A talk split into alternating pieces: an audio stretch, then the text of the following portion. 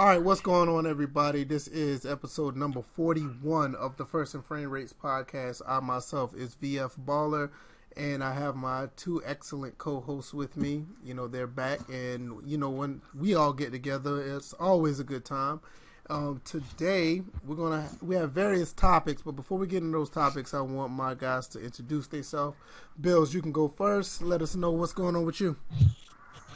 Chilling, chilling. It's been a bit of a slow week, but I guess that's good because I could, um, you know, take my time and play Red Dead Redemption two.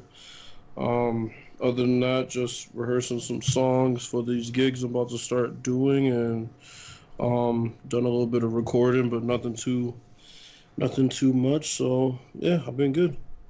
That's good. Cool, cool, cool. Still grinding, still doing what you got to do. Nothing wrong with that.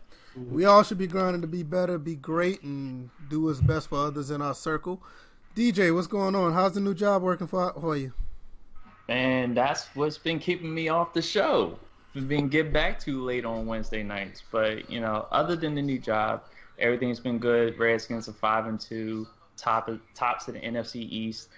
And um, that's actually surprising. A lot of people yeah. didn't, a lot of people didn't look at look into that and thought that would be the case.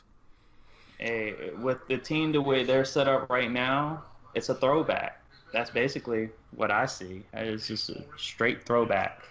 Yeah, speaking of um, that, I'm happy. Spe- yeah, speaking of them, well, we're going to talk about these trades in the N F L, and you, you, your guys had a pretty decent trade I want to talk about. Um, we're also going to talk about this uh, uh, uh, situation in Maryland. Um, just mm. pretty much been breaking news throughout the day. Um, I haven't really been uh, up to speed on it, but that's where my co-hosts, th- these guys come in. They know about it more than I do. And uh, like I said, with the trades, the Maryland situation. But we haven't really talked about the game and stuff because last time we got cut off, so we definitely going to go into that first. Um, everybody know that Red Dead two, Red Dead Redemption two was just released um, this week, and um, it's been getting a lot of attention, a lot of praise. Um Personally, I think it's a very, very good game. I've been on it ever since I've got it. And um, I, I'm not saying I can't put it down because I've been playing some N C double A fourteen as well, but this is a very immersive game, and it's um, easily... I, I think it's easily the best game of this generation. You know, I can't th- I can't say Last of Us because that was a, actually a P S three game. Um, Uncharted four is nice, um, but uh, no, I don't think it's better than this. I, I can I made a case where I thought this game was slightly better. Well, God of War was slightly better, but once I started to think about it, if God of War was on the level how it was last gen when it was God of War three, when it was more a little bit open, and they used that type of mechanic for it, I could make a better case. But I think Red Dead two is is easily the best game of this generation. Um, I. I'm going to let you guys uh, have at it and let you guys uh, talk about your experience with the game. Y'all can pick who go first. Bills, you can, you can go first. Of course. Um, uh, I mean, I already have it as a top three game of all time, in my opinion. Definitely, probably first or second that I've played. Um, it's just the graphics are amazing, but it's an afterthought when you look at the gameplay aspects. I mean, um, the hand-to-hand combat is ridiculous when you're fighting somebody. The gunplay is amazing. Um, it's so organic. Everything is organic. It's a living world, a living, breathing world around you. Uh, people that you have interactions with, you know, they recognize you if you cross paths with them again. Um, you have other things like uh, I talked to D J before about. Um, he brought up the fact that the rocks slide when you're walking um, on that type of surface. You also have situations where you have a lot of choices you have to make, whether you want to save somebody that's hanging off a cliff, things like that. These things come back to, well, could possibly come back to bite you later in the story. I mean, overall, I've just never seen a game that is this organic and this um, just intuitive and immersive. Honestly. Yeah, I, I can agree. I mean, I, I always thought that, I even though Grand Theft Auto five, you know, it's, it's still another Rockstar game, was a really good game, and I know this may be not popular, but I didn't find Grand Theft Auto five as immersive as Red Dead Redemption two. I, no. I'll be honest, I haven't found Grand Theft Auto five as immersive as Grand Theft Auto San Andreas, which mm. me personally, I think that's my personally my one of my greatest, probably the greatest game of all time for me, because I mean that game that game changed the way I looked at games in general. Mm. But I mean that's just another topic. But um, as far as everything that you said about the game, I think is spot on. I, I mean I just I can't disagree with anything that you said. Um, I've been on the straight and narrow, trying to do things the right way. Maybe it'll come back and bite me, but I've been doing yep. so much killing in other games, so I've been trying to do the right thing and see how it goes. And D J, I know you talked about this earlier that you weren't trying to do all that. So uh, let let no, everybody no. know. So yeah, exactly. So let everybody know your experience with Red Dead two. Man, I spared nobody. Well, I, I've spared a few people here and there, but, you know, horses can catch it, too. So, hey, you ain't seen them videos and horses will kick your ass. Yeah. just, just let everybody know. Just go follow me on Twitter, D J eighty-one on Twitter. You see the video. Well, actually, no, it's a picture. I actually have a video of me robbing somebody after they didn't speak to me. So my my my experience, just like Bill's, is organic. So I know in that in that little clip, I said hi to the person. He didn't speak too kindly, so I was just like, let's rob this nigga. I let him go past, and I put on the mask, and then and I ambushed him and just walked up on him and was like, hey, no give smoke. It up. He wanted no smoke at all. Nope, just tossed me his little coin. Got like, what was it, a dollar forty-three, a dollar sixty something, which yo, was a lot of money back then. I was about just, to say, I was like, yo, you came up. In mind, you know, a dollar sixty-three now don't mean shit. So it's one of those things where the the features, the gameplay features like that are pretty cool. The interactions, yes, they do remember. They do remember. What you do, your decisions, your choices, they all matter. And really the finer details, like Bill's mentioned, uh, the rock sliding, if you like encounter loose rocks on the cliffside, uh, the Euphoria engine is very much present in this one. I've actually ran into a case, and Bill's was a witness to it, where I was uh, chasing somebody, and I wasn't able to, the, my horse didn't jump over the fence, and it literally ran into the fence. The horse fell, and I flew like face first. I did a total face plant. Shout out to Backbreaker. Before I know, right? And, you know. That horse's trust is weird, is real. The chemistry. I, you got oh, yeah, yeah. I've noticed that, too. You, you, you have to lying. constantly pet the horse. You have to constantly feed it so it doesn't go underweight. It, it also the core system, the way you have to take care of yourself. It's like it's bringing elements. Let me, let me just say it like this: they bring elements from San Andreas, G T A. What was it? G T A San Andreas. Yeah, because in San Andreas, you had to take care of your body in San Andreas. And then when you talk about the fighting and the combat system from G T A four, yeah, and also how with the gunplay, certain body parts you shoot gets a different reaction. You, you know, it's not like I felt like Grand Theft Auto five dropped the ball when it came to the gunplay and the fighting mechanics. But with Red Dead Redemption, they looked like they went back to Max Payne three. Yes, that's exactly what happened. I'll right. say this just real quick. As far as the hand-on-hand combat, I'll say this. This game that I'm about to bring up, it sucked other than this. Stranglehold. Okay. Stranglehold had intuitive mechanics for combat on that game that was pretty much the only saving grace for that game. I, other I than being I, able I to dive fin- side to side and shoot. I mean, it, the game sucked. Yeah, I didn't finish that game either. I know what you mean, though. I didn't finish it. Was, it was it was garbage. It was it was garbage. It did have destructible environments. I mean, it was it was garbage. The story was bad. It was it was just bad. But as far as the hand on hand combat, I definitely get what you're saying with the G T A four comparison. Stranglehold was similar to that. Mm-hmm. Yeah, a lot um, of a lot of people don't realize that G T A four their hand to hand combat was like really really good. Yeah. Right. No and one those dropped. Ragdoll physics, too, were right, because no one, because what, G T A five, they, when they took that step back, it was like, everybody, you can drop with one punch. And even even with Red Dead Redemption two, going back to G T A four's combat system, mm-hmm.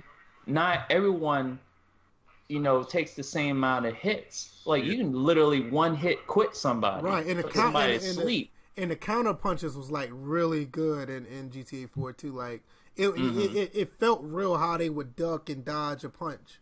It's like they brought that back, so that that was great. And you can grab and and and, and toss to the side. I think. Yeah. I think you, at least you can grab. So I think I know I you can. I know you good. can toss them to the ground because I know I had a fight in the saloon where I I, I tossed somebody over a table. Mm-hmm. So, but something quick with the with the chemistry with the horse. Um, I had a situation where we were climbing a mountain and we saw a bear, and my horse started to go batshit yeah, crazy. Yeah, yeah, he will he will get spooked if you see a bear. Yeah. Yes. So you had to pet it, and you had to make sure that he was okay, yeah, and and, yeah. and reassure him, you know, everything's all right, because we weren't even going to take that path. Like I went around the other way, because that horse would have dipped on me. Yeah. I know for a fact it would have. I mean, also if you if you continue to to bucket and bucket and bucket and, and, and try to make it sprint, sprint, sprint, sprint, sprint, it'll actually buck you off. Yeah, I remember that from the first Red Dead. Yeah. When the first Red Dead, I, yeah. I learned I learned the hard way playing the first Red Dead. He was he was stop and just throw you off. there's a there's another fine detail that I don't think a lot of people talk about, and I and I talked to Bills about this earlier. When you hunt, use the dead eye function mm-hmm. to see where your scent is going. Right. Yep. So that way, it that adds that element of, okay, well, I'm hunting, I'm, I see deer yonder, and if my scent carries towards them, I'm probably not going to get too close. But if I can do, I think you can, if you can um, have your, if your scent's going away from them, you can definitely, you'll have a better chance of, of sneaking up. Right, because if they smell you, closer shot. Yeah, because if right. they smell you, they'll go away. And then on top of that, it, you can craft cover scent. So it's yeah. like many things that you can do. And then they you, you do have a bow and arrow, so you can use a bow and arrow, rifle, pistol, whatever you want. Mm-hmm. But it's all the but even while you're hunting, there's still random events that could interfere with hunting and other activities that you get to do. It seemed like the activities that you're able to do, it's like they put G T A's online features and sets mm-hmm. into Red Dead Redemption two single player.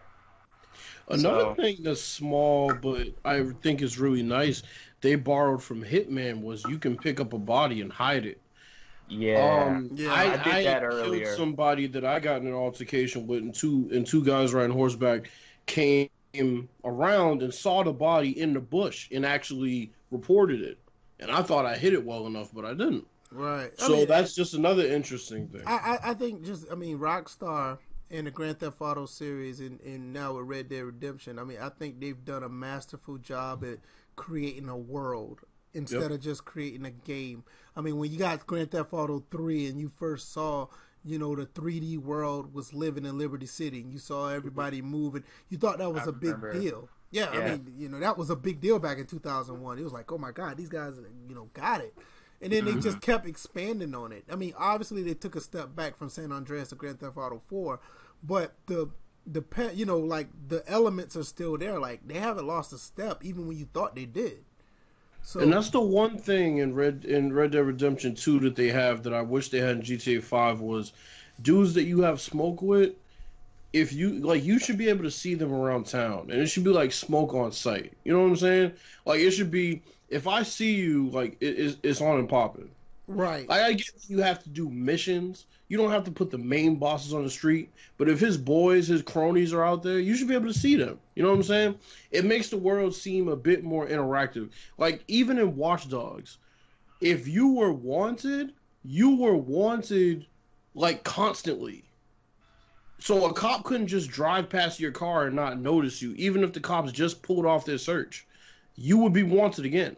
Right. So that's one of the things that they need to add in G T A, what they've already added in Red Dead Redemption two is just that feeling of like the ongoing story, even when you're just in your leisure time driving around, you should still have to be aware of your surroundings and the people that you're around. Well, I mean, you got to think about it. I mean, G T A is is still, you know, it's still the catalyst of the of the games, but mm-hmm. at the same time, they, they build off of one another. I mean, you look at from Grand Theft Auto three, Now, I'm not going to talk about Grand Theft Auto two and one. They were like totally different type of games. Yeah. But when you look at Grand Theft Auto three, then even when you they went, they went back in time with Vice City, mm-hmm. you know, all of a sudden your antagonist could talk.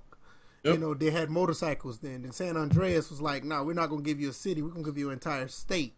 So San Andreas was like three cities in one. And then, yep. you know, and even with Grand Theft Auto four and San Andreas, it took a step back, but still, you still had other elements that was in Grand Theft Auto four that kept branching on. Then mm-hmm. Red Dead Redemption came, and then, you know, Grand Theft Auto five, and then, you know, you had all these other games that they just basically build off of. And I'm not even talking about the Max Payne, how they used the weapon wheel for Grand Theft, mm-hmm. for Grand Theft Auto five for Max Payne. And then mm-hmm. Max Payne three, they took the shooting and, and they put it in Red Dead two.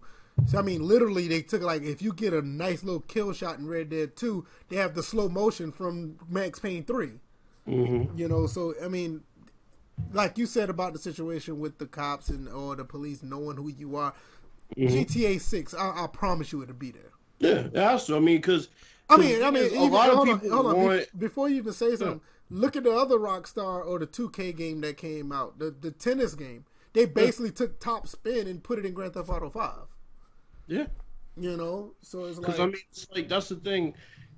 G T A Five, everybody was so amped about all the activities, activities, activities. But half the time, if you run into people that you have smoke with, that could be an activity within itself. Right. So it's like I'm saying it would save them from having to come up with all these different leisure time activities that they had, and you know, it would make the game less repetitive because in the environment that they were working in, Michael, Franklin, and Trevor, they could run into people at any time.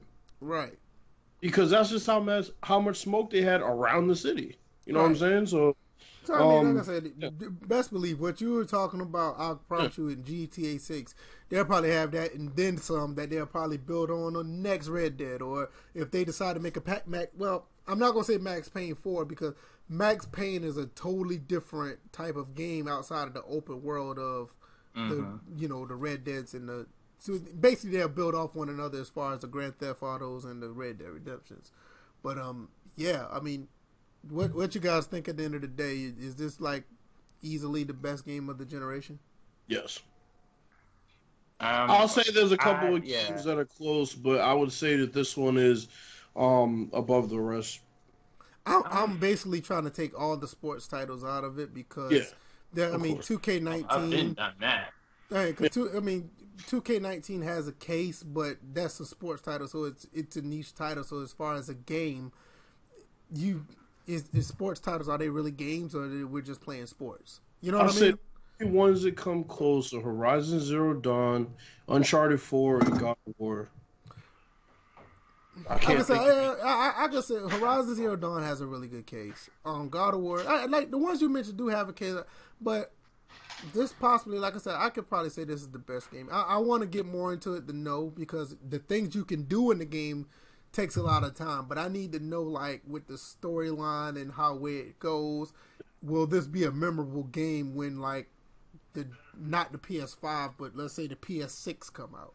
Or yeah. like when the, the not the next Xbox, but the Xbox after that comes out. Because when you look at gaming and games that are memorable, people still have fond memories of Grand Theft Auto San Andreas. And you that's know? why, despite the fact that G T A five might be the deepest game of the series, G T A four actually has the highest Metacritic score. Right. See, that's what I'm saying. Like, what? Dude, see, that's another thing. Like, best game of all time, or, or one of the top games of all time, is the ones that are most memorable. I mean, a yeah. lot of people still remember Metal Gear Solid One. It's like oh, a, wow. a phenomenal yeah. game. You know what I'm saying? You know, yeah. so you know, I'm not saying that it can't be, but you know, I, when you really look at it, I think history will tell us what it is because people. I mean, my God, people still swear by Metal Gear Solid one like it's one of the greatest ever, you know? I mean, even some of the Silent Hill games. Resident Evil one. You know what I mean? It's like, you know, those type of games. But um, anything y'all want to talk about on top of that as far as gaming before we jump into the other stuff? Uh, I think we can go into the other stuff. I I said all I needed to say about Red Dead. Uh, I mean, we we could talk we, we we could talk about Black Ops four. Ah... Uh... Not really much That's to okay. talk about. I mean, it's it's a really good game, and yeah. it's a lot. It's a lot better than I thought it'd be. It, it really oh, is. You know what? You know what? You know what? Um, me and D J, uh, Blackout. So I got a story. Oh, so you got okay. it on P S four? Yeah. All right, good to know. So me and D J, we played. What was it? Four games that night? Five? Yeah, we played like four. I think five games. Yeah. Four. That, that so. Means. Um, yeah, because we played four, and then we took a break, and we were tr- looking for the, the footage. So, yeah, f- five games. So, um, we had, like, minimal success the first couple games. We just kind of had bad luck based on where we dropped. But the fourth game, everything just kind of came together. And uh, we had a couple hairy situations we had to get out of, but we got out of them. And we finally got to the final two, or I should say the final five. We were in the top five. So there was a group of two. There was a team of two that went up and killed a guy that was by himself. He was running solo because his teammate was dead. And um, the circle was closing in. Or I should say the storm was closing in. And I was like, D J, you want to just go after these dudes? He's like, yeah, fuck it. So he gives me covering fire. I go around and flank one of them. I don't got no damn bullets. yeah. He's a gun V F. Oh, and wow. They, and they were they were clearly focused on me because I was I had an L M G and I was just like just firing bullets away, and I, I got clapped in yep. the, in the process of it. But it was enough of a distraction that if Bills would have had some bullets, he probably would have taken them both out and we would have won. Oh, that's awesome. Dude, I had a I had perfect positioning. The dude had no idea where I went. Hell, he might not even, well, I'm sure he knew I was in the game, but he had no idea where I was. I would have rolled up and shot him, and his boy had his back turned too, but by that time, there was no gun to pick up or nothing. We were just, like, out of luck. Mm. So that, that that sucked. Yeah, yeah, I can imagine. That does suck. But, uh, I mean, I, I need to get on that with y'all, because, I, I mean, I've played, like, the con- Control is a mode on it called Control. I, I'm, I'm like, fascinated with that because it's like you take areas or whatever on the map. I haven't mm-hmm. really gotten a Blackout, so, I mean, you know, anytime this weekend if y'all want to play. You know what I'm saying? For a couple of games. Blackout is really the, the shining star of that entire game. And they just released an update to where they upped the player count for Blackout for single to one hundred. So it's official, instead of it being eighty-eight, and I think all the others are eighty-eight. Okay. Still, so I, I, I think they did a good job with this Call of Duty. I really do. I mean, yeah. at the end of the day, because the Call of Duty's just been stagnant for the past few years, and I think this is the first time I actually say, hey, I, I actually like a, a Call of Duty title. I would say this is definitely the best one since Black Ops two. Right. I think it's really close. And I have to actually say that Battlefield, I'm like, everyone knows Battlefield has been in trouble mm-hmm. since... the get-go. Yeah, well, since, they they got a, to... since they got away from the Battlefield four genre or aspect. Well, it's it's that it's the fact that now they're doing their loosened like they loosened their interpretation of past wars, and it's just like now they got into the P C agenda and stuff like that, and it's just like no, just stick with the formula you have with Battlefield one. Just correct the gameplay errors and add in the battle royale, which was the last straw because the battle royale for Battlefield yeah. will be ready until er, what early two thousand nineteen. Yeah, I think like, so I think it's like March or something like that. Yeah, I think it's like March or something like that. It honestly is a preference. I really would just prefer for them to come back to modern times, man. Yes. Exactly. Just give just give us a Battlefield four point five or, uh, yeah. or you know or a Bad Company or a Bad yeah. Company three. Yeah, exactly. That story is still unfinished. It I mean, it, it's amazing. Like Battlefield four is like. Still an amazing shooter to this day. Like right. people are still playing that game, not even on, not just on P C but console. I mean, I think I posted it the other day. Like I did the comparison to the, the hardline to Battlefield four on P C. Like no, there were literally like twenty-three people on hardline, literally. So it's and, awful. Yeah, and Battlefield four has like their servers are like completely full. I'm talking about like sixty-four players full on P C. I haven't looked at the servers on P S four or Xbox One. But it's amazing how that game is still, you know, listen, Battlefield four, uh, you can't say it because it's a P S three game, is probably still like the best shooter of this generation. But see what's crazy is that's how you know Hardline was bad because Black Ops four is still popping, but if you go on World War Two, there's still a lot of people on World War Two. Hardline just was not a good game. The concept was great. The concept was amazing. The execution was, was horrible. I mean, I mean, God, do you remember the first day we played in the respawn spots? We're oh, just, God. Oh. I think, I think, man, you had that one time when the game was actually fun. We was chasing people with R P Gs in the cars. Yep. Mm-hmm. That was like yeah. the only time it was fun. But Hotwire I, was the only time. Yeah, because we was chasing people in the cars and blowing them up with R P Gs. But Don't like that. I, after that, the game was terrible. It was bad. That game would have been good as an expansion pack. That's what, but that's what it felt and like, and not a full fledged sixty dollar game with, that with really a premium like. Yeah. add on to that. That's so, what it felt yeah. like. It felt like a Battlefield four extension. And Even it, when they showed gameplay at E three, it still seemed like an expansion pack. It didn't seem like it was a full game. Now, one thing I will say, they did an amazing job with that trailer. That trailer was amazing. Oh yeah, they they oh, yeah. sold the hell out of it. They they sold the shit out of Battlefield Hardline. That oh, yeah. that trailer made you want to buy the game. The issue was the game only had like two good maps, and those two good maps had horrible spawns. I, I think I think at the end of the day, when you're playing with cops and robbers, and mm-hmm. you got people running around with machine guns, it, it just it's just it just that just wasn't a good fit. And right. the melee weapons that they had were very O P.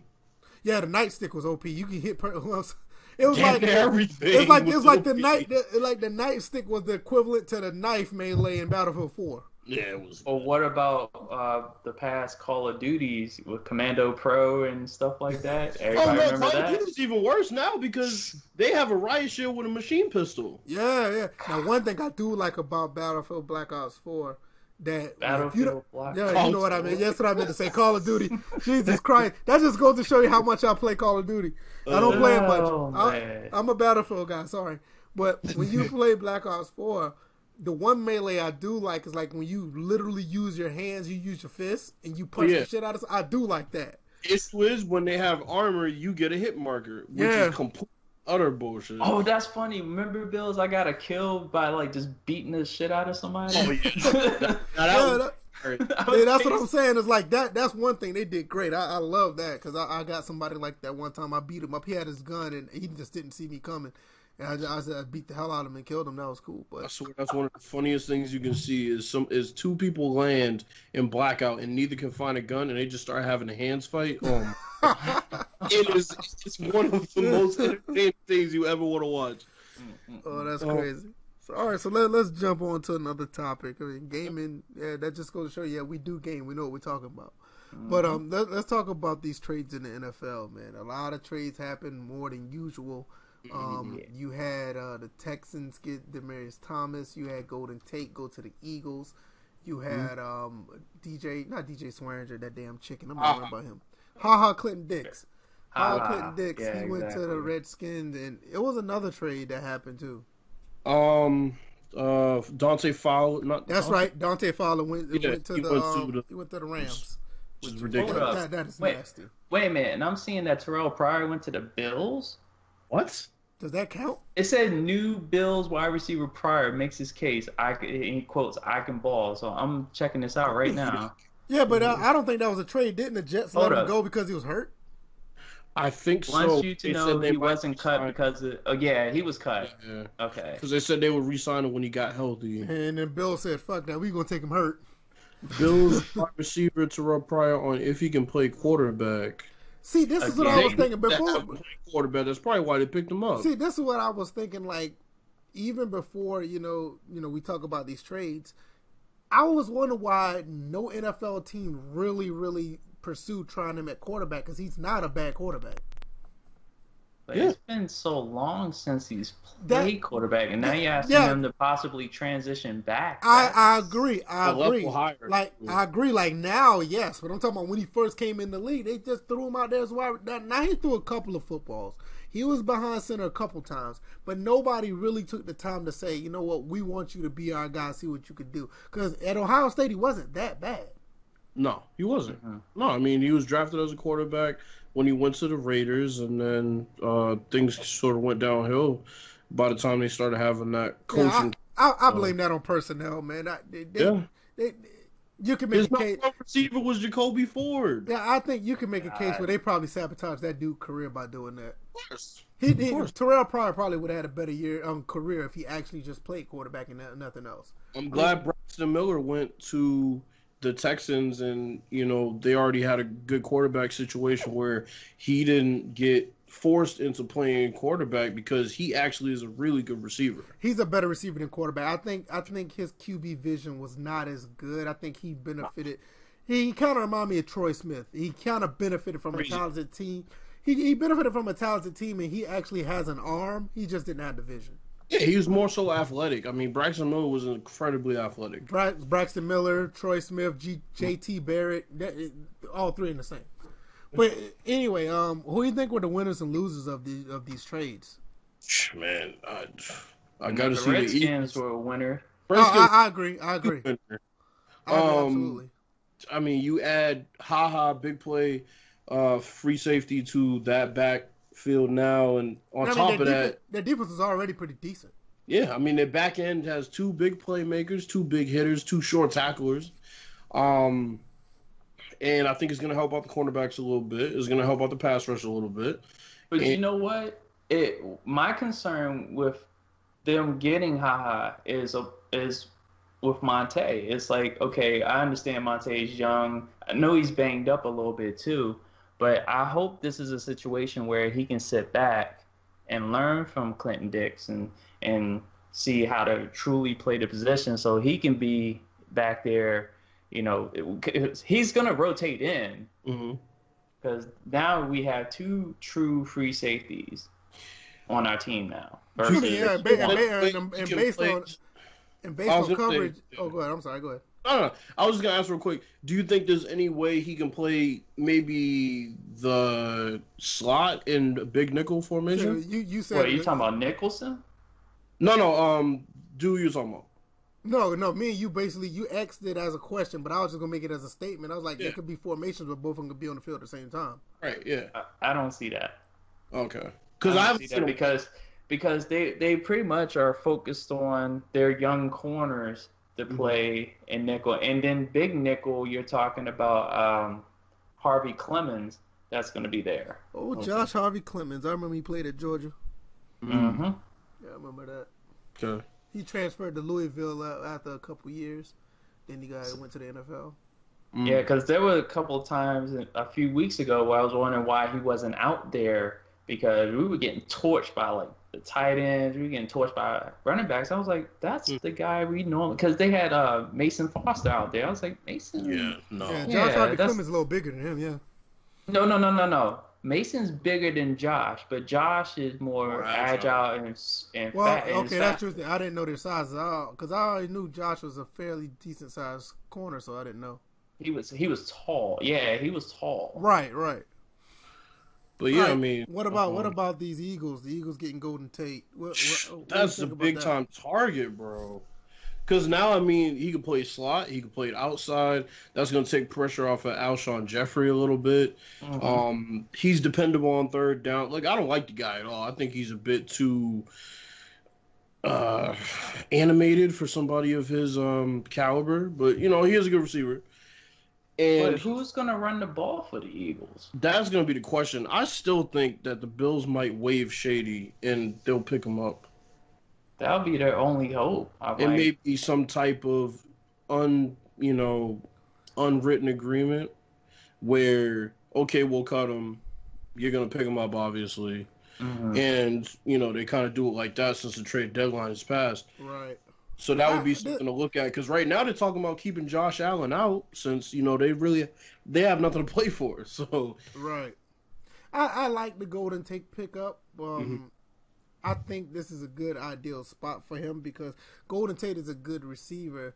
He teeters on that number one, number two receiver. Yeah. It's like you think mm-hmm. he's a number one, then sometimes he shows that he's not, and then yeah. you think he's a number two, and then he plays like a number one. So right. I, I think this is a good spot for him because it, he does not have to worry about being one or the other. They'll just yeah. put him, like you said, in a slot, and that'll work. Um, what about uh, Tom Montgomery going to the Ravens? Um, I think I've Man. always thought this kid was a fraud. I'm sorry. I, I never liked Tom Montgomery at running back.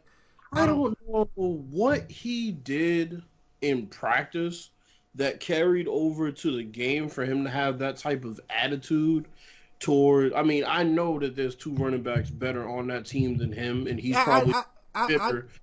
I, I, I just yeah. thought I just thought they just filled the they just put him there just to save space and, and, and, and shit on Eddie Lacy. I, I never thought that he no, that's they, the name I was thinking about. They really put him there because they had injury problems, and he, yep. of course, Eddie Lacy had weight problems. He was a placeholder. They had yeah, that's two what I'm saying. Exactly. That team in Williams and Jones that are better than him. Exactly. I just never yeah. thought he was a good running back, and the Ravens just got him. I, I'm gonna be honest. I think if you want to talk about winners and losers, overall, you could look, talk about every team that lost a player lost, but as far as the Packers go, I don't think they lost. I think the Ravens lost in this one because I don't see them using Tom Montgomery the same way the Packers did. And even if they did, he he wasn't that effective at, at the position. And that's what sucks is, okay, let's say you put him back a receiver. There's no space for him there either. Between Geronimo Allison, Devontae Adams, uh, Randall Cobb, there's nowhere for him to fit on that team. It was a good trade, I think, for them. The Ravens, I don't have any idea see, how to go. That, see, that's what I'm saying. Like, everybody who lost players, yeah. like like the Lions, they're the losers in their trade. You know, the Broncos, definitely the losers in their trade. You know, the Jaguars, what the fuck were they thinking? You know, they, that is. You know, you know what I'm saying? But, like, with this trade, it's like the Ravens, like, what are you doing? Even when Tom Montgomery was a receiver, I, I, I always thought he was just fool's gold.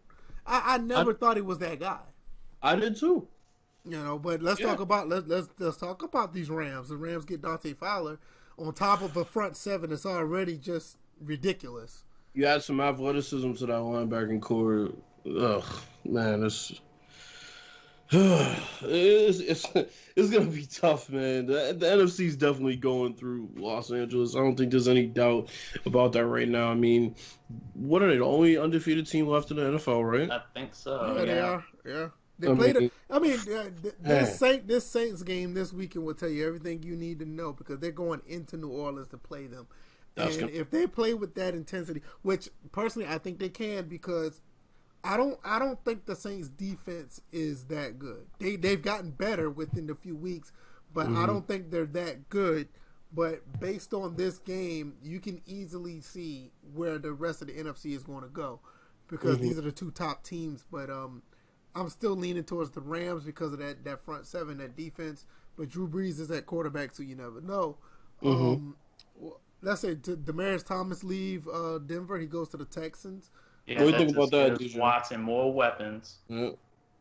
More weapons, especially on the outside. I think that's what it is. And, and the thing about it is Demaryius Thomas do not have to be that guy to exactly. blow, blow over the top like he was in Dallas. Because when he was in Denver, Denver, even though Emmanuel Sanders was there, and, you know, you had the Eric Deckers or whatever, was there? Mm-hmm. Demaryius Thomas was that deep threat. A lot of people yeah. didn't really realize he was a deep threat. Even though Emmanuel Sanders was more fit for it, that offense was fit around Demaryius being the deep threat. And what With makes him, him scary is that he's kind of like that T O build where you can throw the ball short to him, and you wouldn't expect him to, on a screen, take it to the house. And right. all of a sudden, he just knows how to navigate his way through a defense. Well, not only that, you already and you got that on top of a guy who is really a deep threat yeah. on that team already. So yep. I mean, and you already got a you had a really good quarterback in Deshaun Watson that's really gonna he's gonna see some much better numbers now. Just There's imagine if Will Fuller was healthy.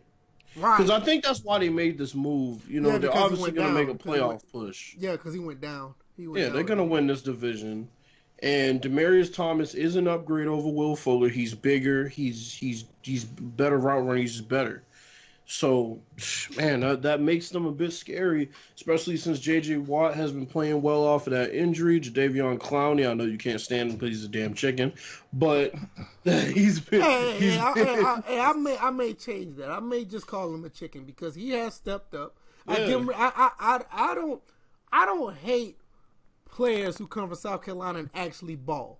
Also, hey, I, I also, so, yeah, and, and even Swearinger, if you want to make that same statement for Swearinger, because you did call him a chicken earlier. So anyway, also, like look at this. Hey, the jury's still out on him. Okay, him, Stephon, him, no, Stephon. No, listen, him, Stephon Gilmore. There, the jury's still out on the asses. I'm sorry. I, I reserve. They still damn chickens. But Jadeveon Clowney, after them damn injuries he was faking, he finally he got back, and he, he doing this thing. So I, I, I still, I, still balling, and they got uh uh, Tyrann Mathieu, big play, big playmaker. Don't they so, got Jonathan Joseph on that team still? Another yep. chicken. Another and uh, they have a cornerback who's not bad. Tremaine John. No, he's not on that team no more. No. no. All right, who else? Who else had a trade? I mean, we talked to me and uh, me and Pooh yeah. talked about uh the um the trade with Dallas. We talked about that last week. What are your thoughts about that? Uh, D J. Um, Amari it's Cooper going to Dallas. Your team's division. I don't know. I'm like, I really it. Dallas, to me, has lost their rhythm as far as where they're supposed to run their offense through. Right now, they're running through Dak when they're supposed to be running through Elliott. And that's a failure of Jason Garrett. Hey, true, but, I mean... You got... That, that, look that, at the Washington... I mean, look I, at the, the Redskins are doing right now. But that, we I mean, were supposed Dallas... to... Okay, we were supposed to run our offense through the air through Alex Smith. We have Adrian Peterson. He's thirty-three years old. He's carrying the ball more times and is rushed for more yards. I think, I don't know, I, I can look at the stats right now, but right now, Adrian Peterson is number five in the league yards overall, and he's made, he's had in about three or four games where he's rushed for over twenty-two, twenty-three attempts, twenty-four, I think, I think it was like twenty-six in week one. Mm-hmm. And I was like, this man's thirty-three years old, but yet Dallas can't give the ball to to uh, Elliott that many times and, and, and control the end because I feel like Dak Prescott is not all-world at quarterback. I feel like he's a game manager.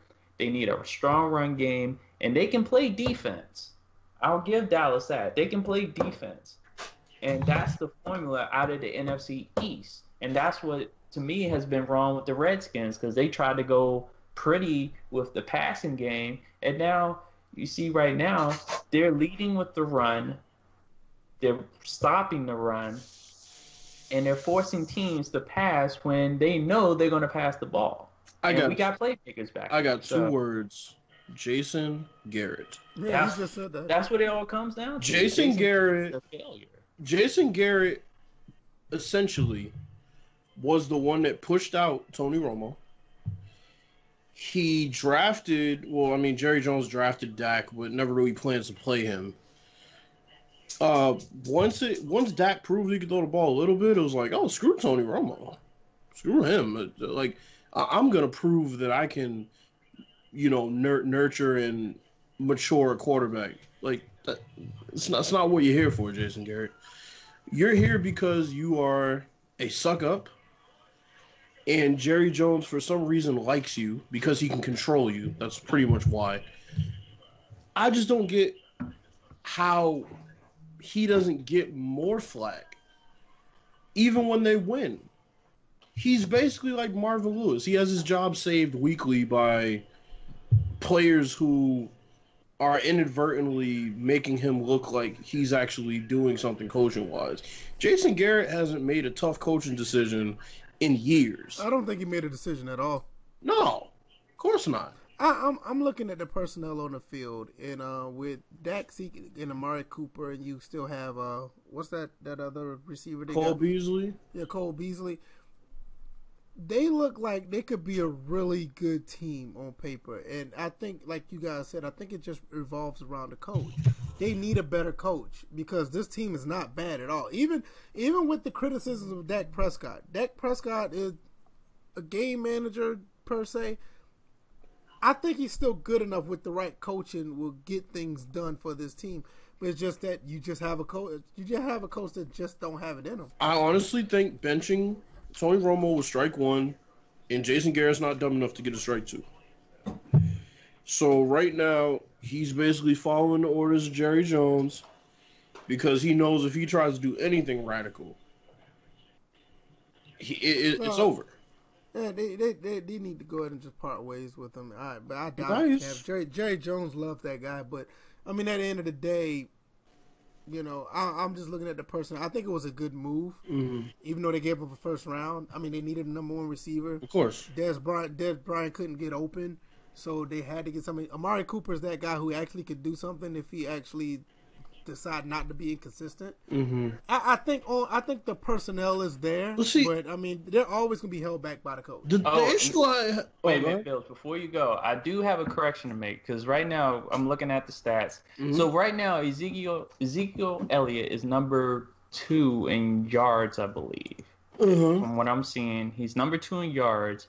I'm like, he's getting a decent amount of attempts, but it's um I was looking at the game by game splits, and it was just like, okay, when he and it's always typical for teams that have star running backs. If they get twenty or plus more attempts, they're more likely to win the game. And it's just in those games, those winnable games, Ezekiel Elliott wasn't getting the ball. Yeah, I mean, ever so. since the beginning of time, offense has been built off of running the ball, especially when you have a good defense. And come playoff time, they're gonna need that run game if they make mm-hmm. it to the playoffs. So yeah, I mean, I think, I think it, also, I think it. And then when you look at the bigger picture, I think everybody except for the Giants, they they didn't do too oh, well. God. I mean, it okay. doesn't matter anyway with the trades they done. Um, I think with all the other teams in the N F C East making moves, I think it just continuously makes the rivalries much better when you're trying to do better and you want to play against your rivals, because I think. You always want your rivals to be at their best when you beat them. And uh-huh. it's good to see, you know, HaHa Clinton Dix going to the Redskins, you know, Golden Tate is going to the Eagles, and Amari Cooper going to the Cowboys. And and, and the uh, Giants backup Giants going to just, jail. Yeah, yeah, he's going to jail. Yeah, you know what I'm saying? It's just, it's a, now, I mean, as far as the Falcons go, My, my my my main thing, they didn't do anything this trade is obviously they could have done something because they needed some help on defense. They have the draft picks or whatever to get somebody. The thing I don't like about Dan Quinn and Thomas Dimitroff, they like to stand pat. But the thing they, the one thing I do like on the flip side of that, they do bring in talent that can play. So I, I do like that because it was like they were stuck with Deion Jones. They love him. They want, and I didn't know he was going to be that good. Keanu Neal's another one. You know, they stuck with him. When they drafted him in the first round, I'm like, what the hell? It turned out he was pretty good. Tack McKinley's another one. And they don't really try to trade for players because, like, everybody thought they were going to get Earl Thomas. Didn't happen. He ended up getting hurt. Eric Reed, they didn't get him. They didn't, and even though that Keanu Neal is out, they got the guy, DeMonte Casey. He's the backup. He's playing pretty good. So it's like, I, I, I kind of wish there was a little bit more as aggressive off you know, in the front office as they are on the field, mm-hmm. it would make a big difference in my opinion, but I mean, they know better than I do. That's why I'm not an executive, executive to them, so. So looking um, at the landscape real quick, I just want you guys' thoughts of going into what, week ten, right? Yeah, it's week ten coming up. So, I'm looking at the standings. All right, you got the Pats, six and two, Chiefs, seven and one, Steelers, four and two, but the Bengals are five and three, so they're basically tied. Um, Texas five and three. I ain't gonna lie, man. I got a feeling, man, and I know y'all might not agree with me on this. Mm-hmm. I think that I think the Chiefs are fool's gold, man. Hold on, hold on. I'm gonna get there. So I got a gut feeling, but I think nah, they're fool's gold, man. I'm gonna get there. Redskins five and two. Rams are running away with that division. Um, Bears are four and three. That that division's just a dogfight right now. And the Saints are six and one, but the Panthers are right on their heels. Okay, so who do y'all think of these teams that are currently leading the division? Who do y'all think is fool's gold right now? Uh, V F said, said the Chiefs.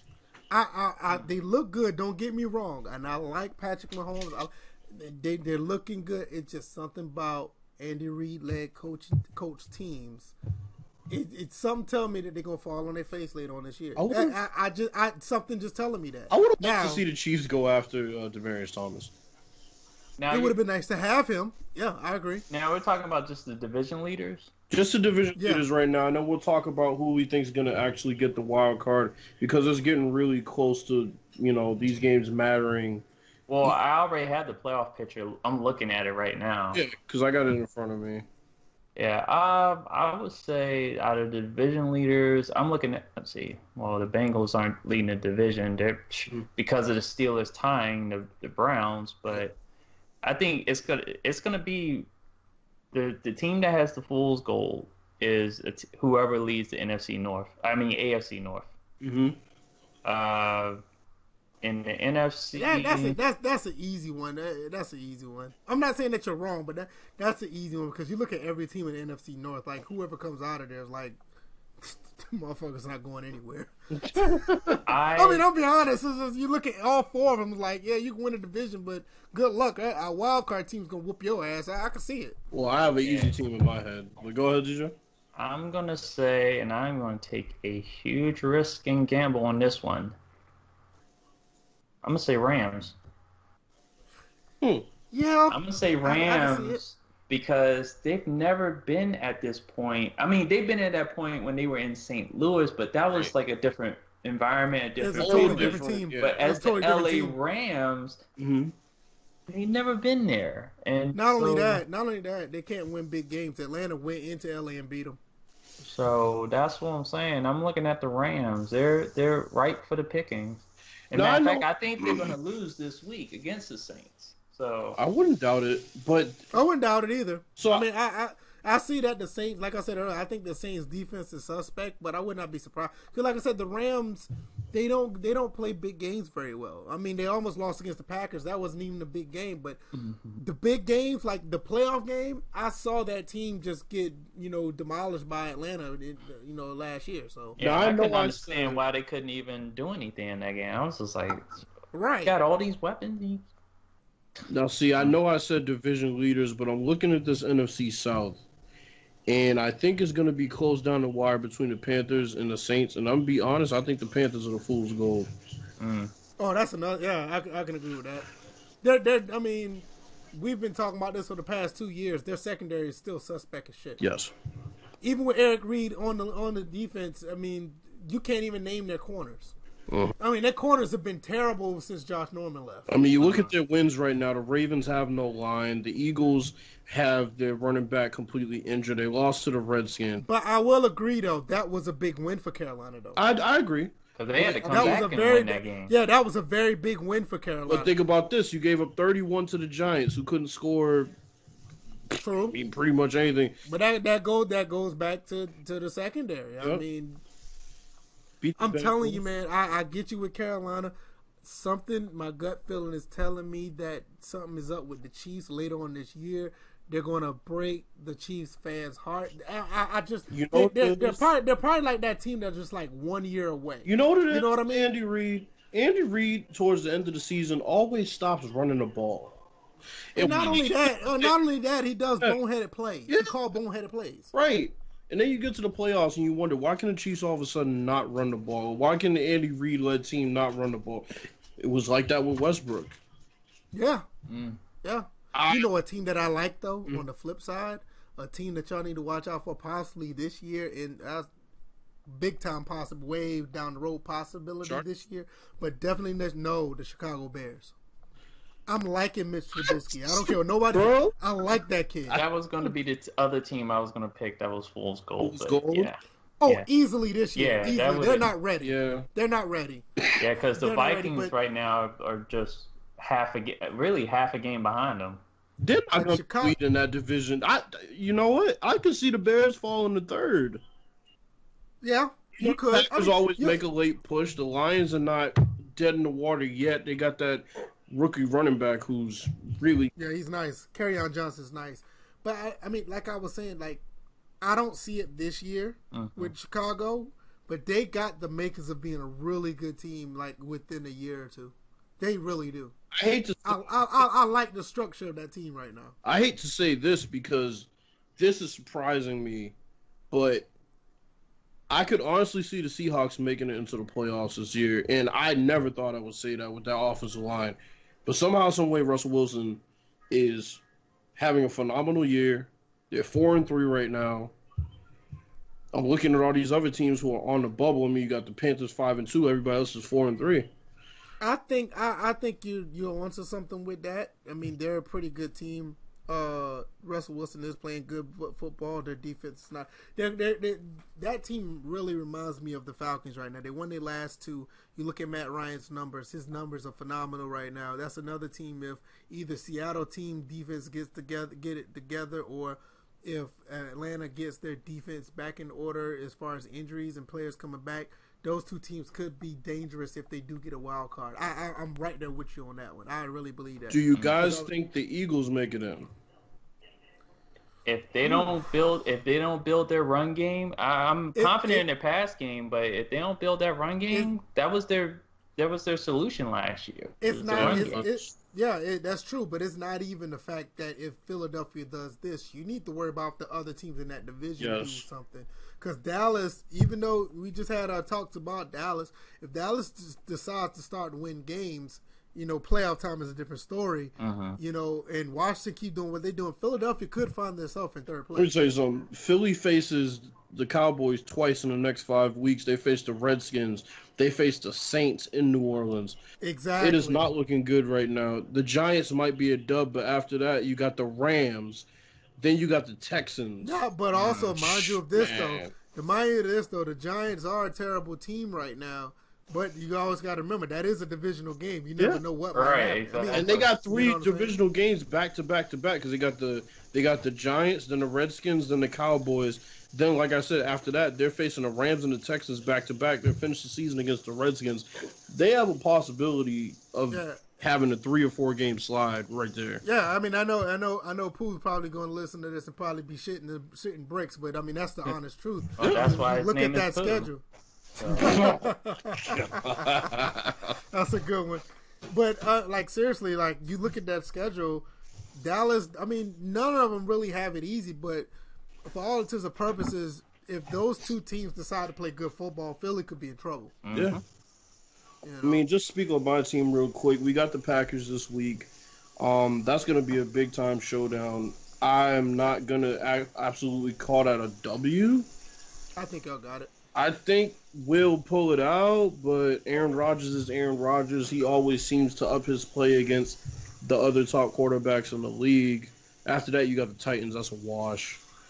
Jets is a divisional game. That could always go either way on the road. Then we got the Vikings. Dolphins always play us tough in Miami. Then we got the Steelers. Le'Veon might be back by then. Um... Patriots at home, and then uh, they're facing the yeah, Bills. I, I, so I I'm mean, glad you said that. I think Le'Veon has about what, like next couple of days to sign or something like that. Well, he can't sign, but he has the next couple of days to report before. I think he right, no, I'm saying. Something. Yeah, I saw it somewhere. I can't remember what it is. It's gonna get ugly. Gonna get I know ugly. we play. I know the the Falcons played D J's team this week. I don't. I don't know how that's going to play out. Yeah. I'm gonna be honest the with Falcons you. have won the last few games last against games. the the Redskins. I include, I remember one that uh, Kirk Cousins threw a late interception in overtime that uh, was returned for a game-winning touchdown, and then I, I I don't know what happened last year. So I mean, I'm I'm just astounded by Matt Ryan's numbers, and I'm not saying this because I'm a homer, but I'm dead serious. These are like the numbers that he put up when he won an M V P. I mean, he's twenty. I mean, he's one eighty-seven for two sixty-three. He's already thrown for over twenty-three hundred yards, fifteen touchdowns, two interceptions. He's completing seventy-one percent of his passes. This is numbers that he had prior to. I mean, these are better numbers that he had as the M V P season. The problem is, I think you guys could end up winning that game because of the defense is still just they're not there at all. I mean, you're still missing both your safeties and your middle linebacker.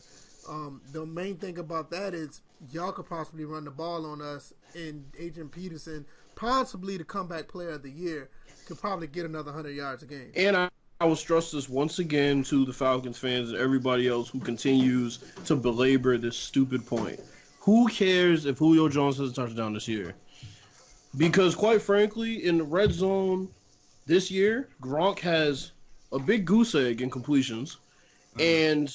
Yeah, let alone touchdown. They've man. only th- definitely not. They've only thrown the ball to him twice, and guess what? The Patriots are six and two.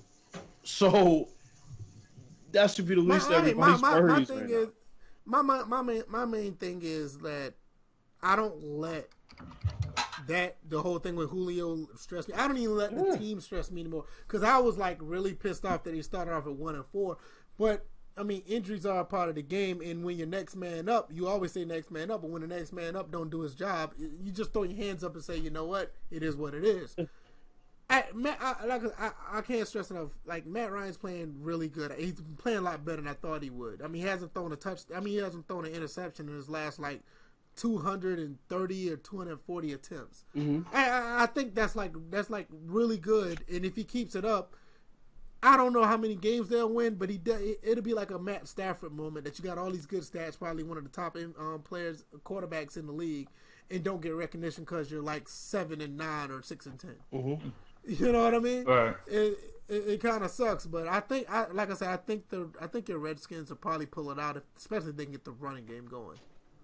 Well, my main concern with the Redskins obviously is the passing game. I'm like, I'm looking at the receiving stats. Jordan Reed, Chris Thompson lead lead with twenty-nine, twenty-eight receptions, and then your receivers, your your your outside receivers, eighteen, sixteen, and then Crowder's been hurt. So it's been like a mash unit. We just got Paul Richardson back this last game, and I'm trying to figure out, like, they got Michael Floyd, and it's like, okay, you got Michael Floyd, Brian Quick, and it's like, why don't you start working them in a little bit more? They're big targets, Quick and Floyd, that you can actually use in the red zone to go along with Jordan Reed. So it's just like, this is where the failure of Jay Gruden as a play caller comes to mind, knowing that I'm like, okay, I have the personnel to run bigs. I can also run pick plays in, in the red zone. I, I have a run game that everyone's going to be starting. Everyone's going to start adjusting to the skins and putting eight in the box. So you're going to have your one-on-one matchups on the outside. It's going to happen. That, that's... And th- that's why I think the Redskins passing game will take off once teams start stacking the box against Adrian Peterson. Yeah, I, I mean, it, I mean that's probably one of the one ways to stop them. And, and I said, if y'all are going to pass the ball, you have to do like some real like three quick three three step drops. Because um, one thing that's another thing about the Falcons, the front seven is still pretty decent. Mm-hmm. So if you if you want to you know get the passing game going, your best bet is to get the three step drops, quick slants, or whatever. Get Smith in rhythm, yeah. Get him in yeah, rhythm, get I mean, him going. If you, if you, Yeah, if you try to step back and try to throw the ball, Tack McKinley and them, they're, they're going to try to get to them, and they, they will, because they, they're a pretty good pass rushing team. My Like I said, my main concern is, like, if, you know, just the defense in general. Behind that front seven, I mean, they don't have anybody. I mean, I ain't going to say they don't have anybody, because Trufant is pretty good, but he has a problem with holding at times. You don't have your safeties. And, you know, I hate to say it, but Robert Alford is probably our best corner right now, even though, you know, he has his issues at times. So I, that's why I think you guys will pull it off. Plus, we're playing in Washington, so it, it's not going to be easy. But uh, um, yeah, about playing in Washington, that's yeah, we're we're not the best home team. I'm like, even though we won, we won on the road just last week, and then we beat Dallas. That was a home game, but we tend to, you know, pissing our pissing our pants when it comes to the home games, especially nationally televised games, which this one isn't. So that's that's one we don't have to worry about. But still, it's a home game, and it's probably, I don't know if the crowd's gonna, if the stadium is gonna be full, or if it's gonna be sparse. I don't know.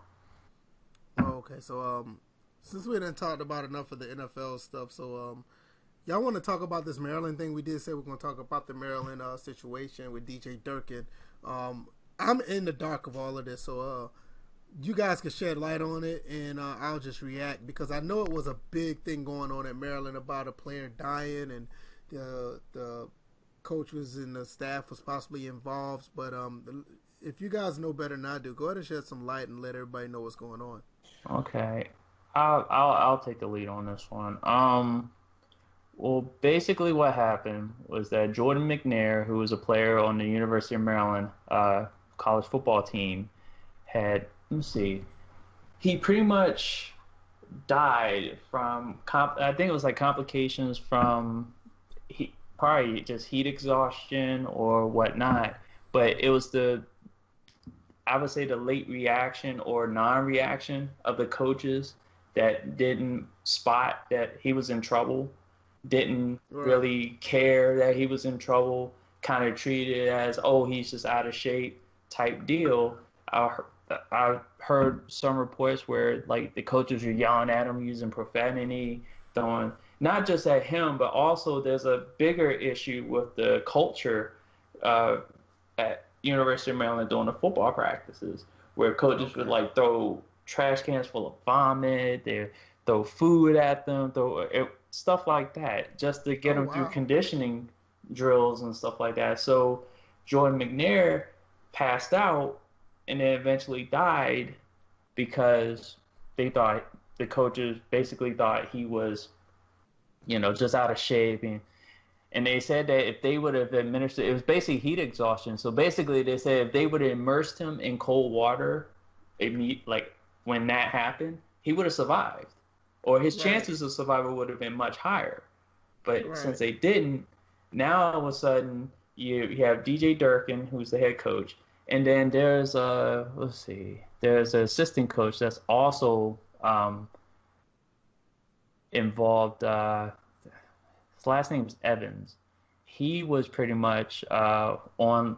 They basically the coach, D J Durkin, this assistant coach Evans, and I think there was somebody else that was put on leave of absence up until yesterday, in which right. the Board of Regents, which the story actually goes deeper than just, you know, the Board of Regents. It actually t- ties into our gubernatorial uh, race right now between Hogan and Ben Jealous. But to go back to the the actual news, Uh, D J Durkin, just within the last few hours, was let go by the University of Maryland after they yeah. re- initially reinstated him and they reinstated the assistant coach. So right now, the assistant coach is still there. I'm trying to pick up his name. The strength, the strength coach was fired. Okay, he was fired too? Okay. Um, Rick, Rick Court. There was um, another guy, Evans. Uh, I'm looking. Yeah, I know his last name's Evans. I'm looking at it right now, trying to find out what his name is. Yeah, but that, I mean, if you really look at it, that's a really, that's a crazy situation. It was a totally preventable situation. It just, but at the same time, it's like I wonder how long before the death of Jordan McNair this was going on. Like, because this wasn't just a one-time thing. This had been going on and nobody was talking about it. Oh, yeah, that's what I'm saying. This, this had long to be a culture before. Well, see, yeah, the thing that got me was, um, this shit used to happen in my school as well. Not the... His name is... Hold on, hold on. The athletic director, his name was Damon Evans. That's who it was. It was the athletic director. That's what I... I Okay, cool. But yeah, like, um, you know, obviously not to this extent as far as players dying on the field, but there were a lot of times that the coaches would say a lot of things that were obviously out of pocket, and a lot of people will say, oh, that's just a football environment, blah, blah, blah, blah, blah, which is fine, but when you start to get into players' health, that, that's when it yeah, starts to be that, yeah. ridiculous. I agree, because I never had a problem with a coach saying stuff out of pocket. Yeah. I never, I, when I played ball, I never had a problem. I mean, oh, that's coach being coach.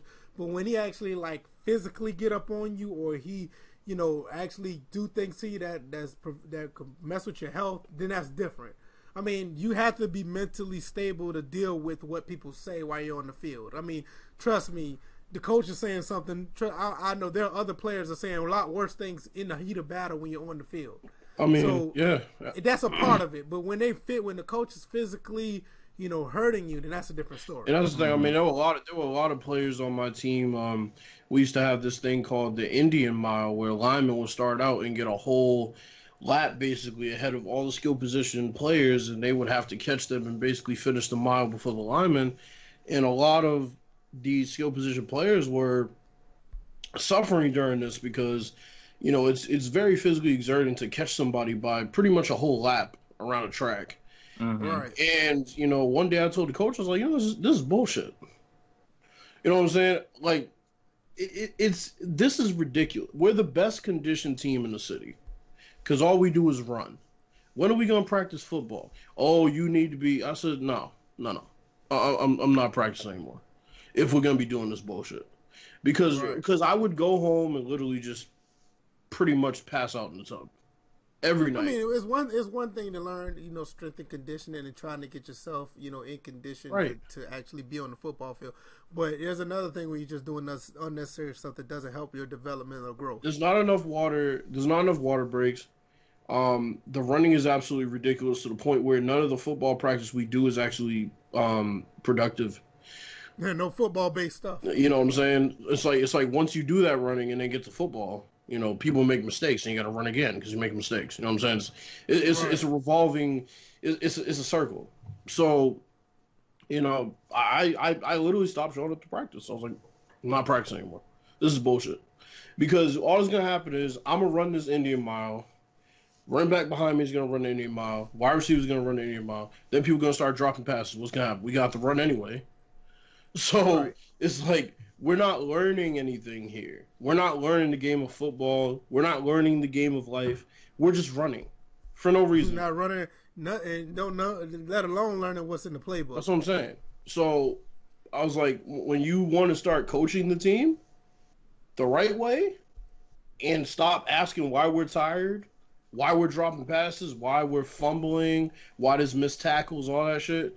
Maybe look in the mirror and realize that we're running too fucking much. Yeah, I, I wonder. I wonder if Maryland pretty much. I, I think they learned their lesson. I, I know it's it's sad that politicians had to get involved, but um, I wonder if there's other, you know, institutions or other colleges that are actually running this type of you know situation. And sure if they are, they need to stop. I'm sure there are. Yeah, they are. They yeah. need to stop. This is this is this is ridiculous. Nobody needs to die trying to play football, or even if they do pass out, they should be able to get the, the medical help they need so they can continue to at least live. Yeah, it's, you know? it's, it's absolutely it's wow. it's absolutely ridiculous. It's pushing there's pushing players to their limits, and then there's doing it because you want to assert your dominance and make an example out of somebody. And this was clearly them trying to assert their dominance and make an example out of somebody. Now the bigger problem with this, I'm like, yeah, you know, I feel I definitely have always felt for the family of Jordan McNair, um, because you never want to lose your son, um, cousin, nephew, what have you, or even if it was like a, a woman that had died under these circumstances, you know, n- never right. want to use your, basically you never want to lose anybody to these type of of incidents, but now it's affecting the gubernatorial election to the point where uh, the regents, thirteen out of seventeen regents were selected by our current governor, uh, Hogan, who is right now in a race against uh, Benjamin Jealous. And they both have, let me see, I don't think so much Hogan has said anything, but Jealous has pointed out that the responsibility for in the indirect responsibility, I wouldn't say direct responsibility, but the indirect responsibility falls in the hands of Governor Hogan, because it was those regents that initially reinstated Durkin in the first place, despite everything that was going on. Because I remember one of the one of the uh, students, one of the players, they tweeted out, it's like, you know, it's sad that we have to, you know, go and we, you know, pay our respects to our fallen teammates' uh, memorial, but yet no one's really held accountable for what happened. So it's like it's it's not even just the, the, the coaches. It's not it's not just the athletic directors. Not even just the president of the college. It goes all the way through the government of Maryland, the and all the way to the top to the governor. Well, I mean, you gotta think about it with a situation like this. Um, you know, you know it was going to get to their desk around this time of the year. I mean, it's election time and all this other stuff, so it, they were going to hear about it, and it's pretty much it's going to be up to them if they were going to say something. And, and based on the outrage of some students, family members of the uh, fallen football player, mm-hmm. and just people on the outside looking in, looking at it, you know, they, they're going to have to say something. I mean, you know, because it was going to get back to them, you know, so it it's it's just an unfortunate situation all the way around. I'm I'm actually surprised that they tried to reinstate him, honestly. Yeah, that was it. Overall, it's just a sad situation, and, and really, I'm, I'm actually mad that it's actually it's being thrown around in politics in in this upcoming election, because it's just yeah, like I agree. It, it it shouldn't have, but I mean, you, like I said, you think about the timing. I mean, just look at you know, you, mm-hmm. know, you know, it's just just a really bad timing.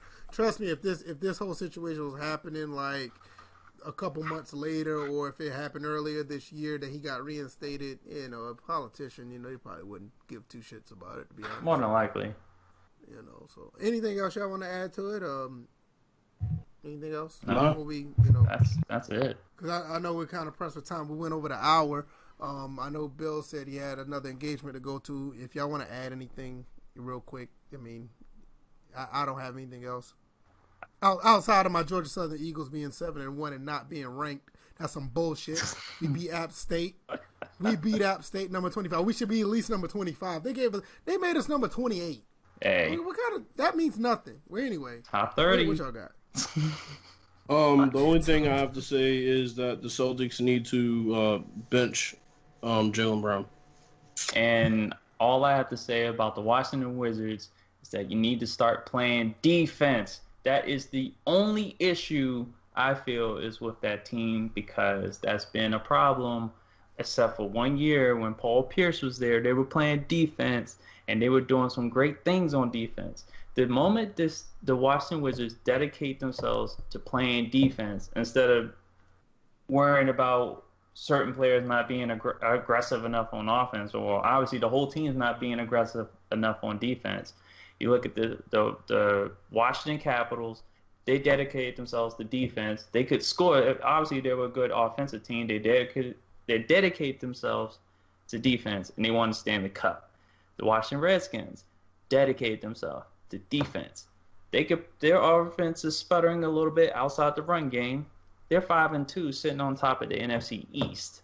So when the fact that the, the Wizards are what one and, and six, about to go one and seven, and I'm getting my ass whooped because even in the two K game they ain't playing defense, and it's like we're worried about.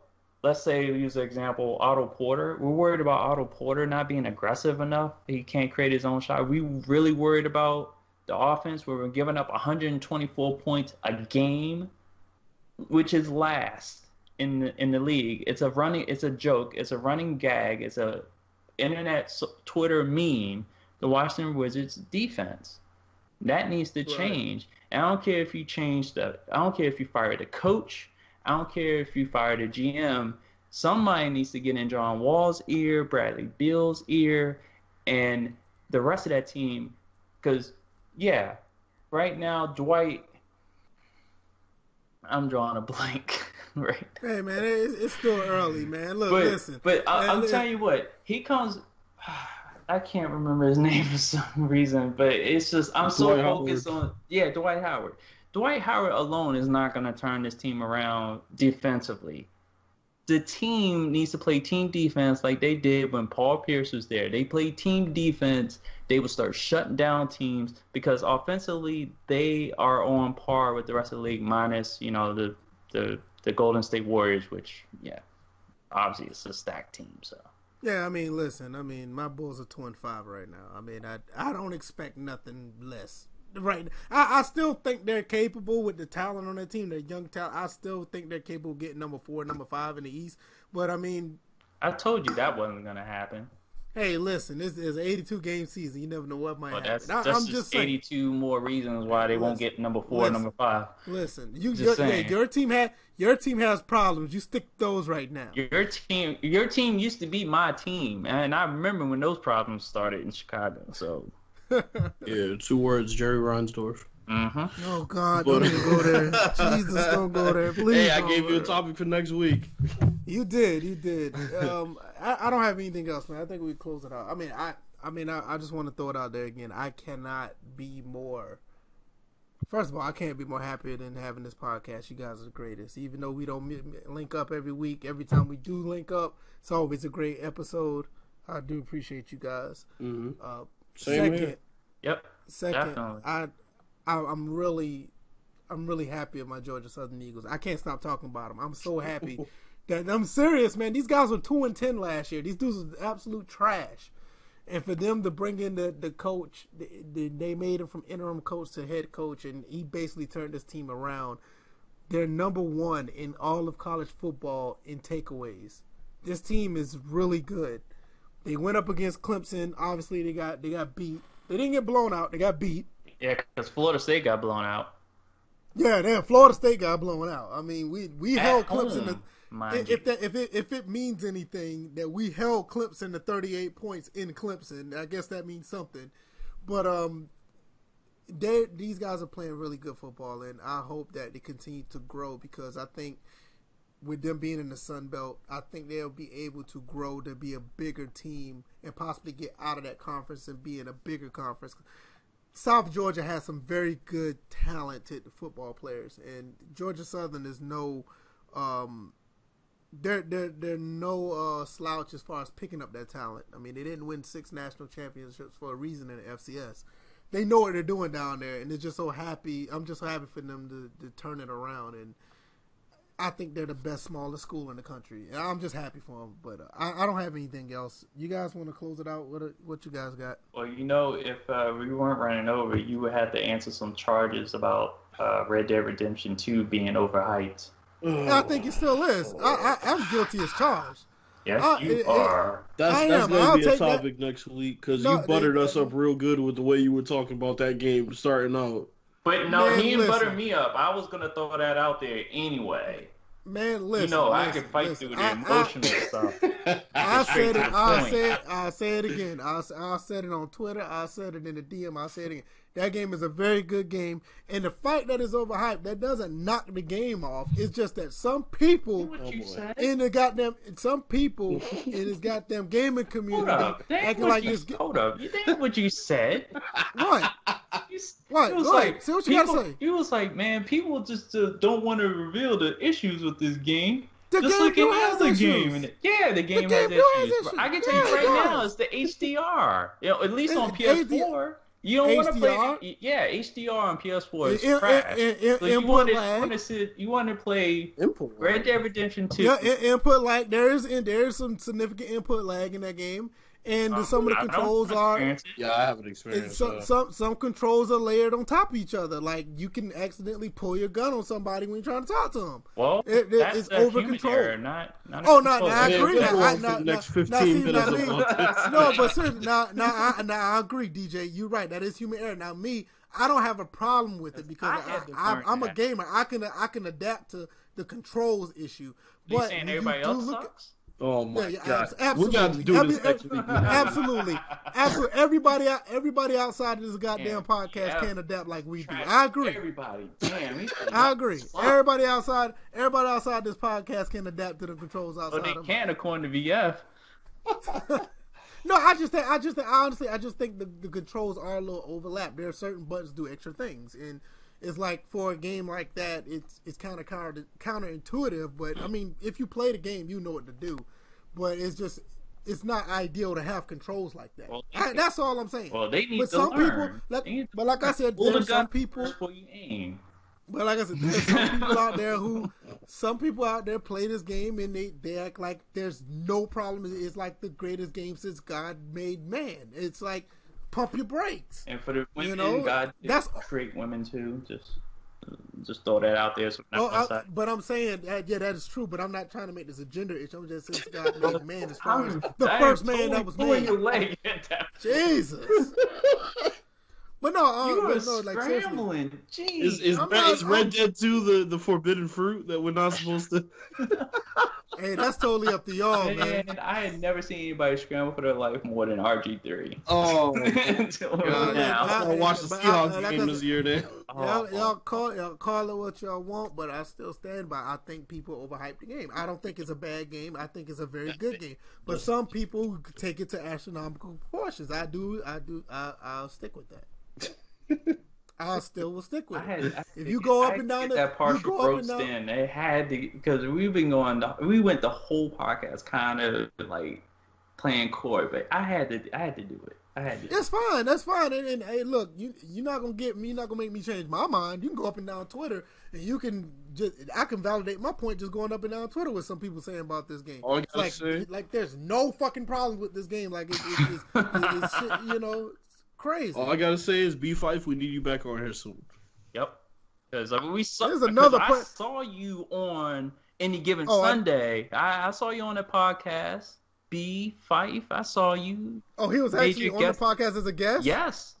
Well, him and Hard Eight go. Oh back yeah, a long time. They made that. So I, I, so I, I was get just that. Like, yeah, that was that was a nice uh, guest appearance by B five.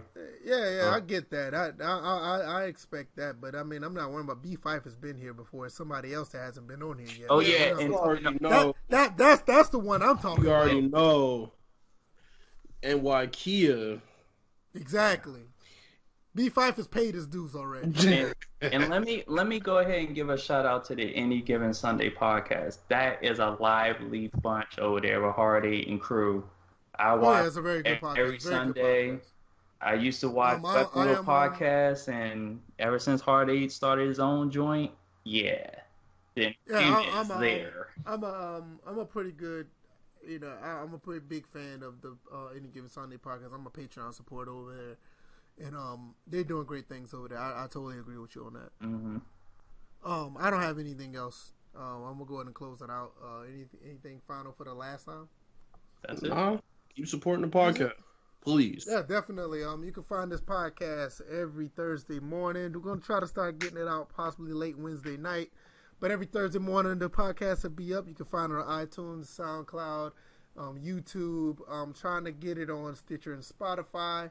Um, and also you can take the R S S feed, which will, the link will be down in the description of the YouTube channel, where you can just take the R S S feed and put it in your favorite um, podcast app, so you can uh, listen to us on the go. And um, that's pretty much it. Um, you can find me on Twitter, V F Baller. You can find D J on Twitter, D J eighty-one. Also finds Bills on Twitter, Bills Fourth. All that will be in the description of the YouTube um description. If not, you don't watch us or listen to us on YouTube, just find us on Twitter at those um Twitter handles, and that'll be it. We'll be out. Peace. Peace.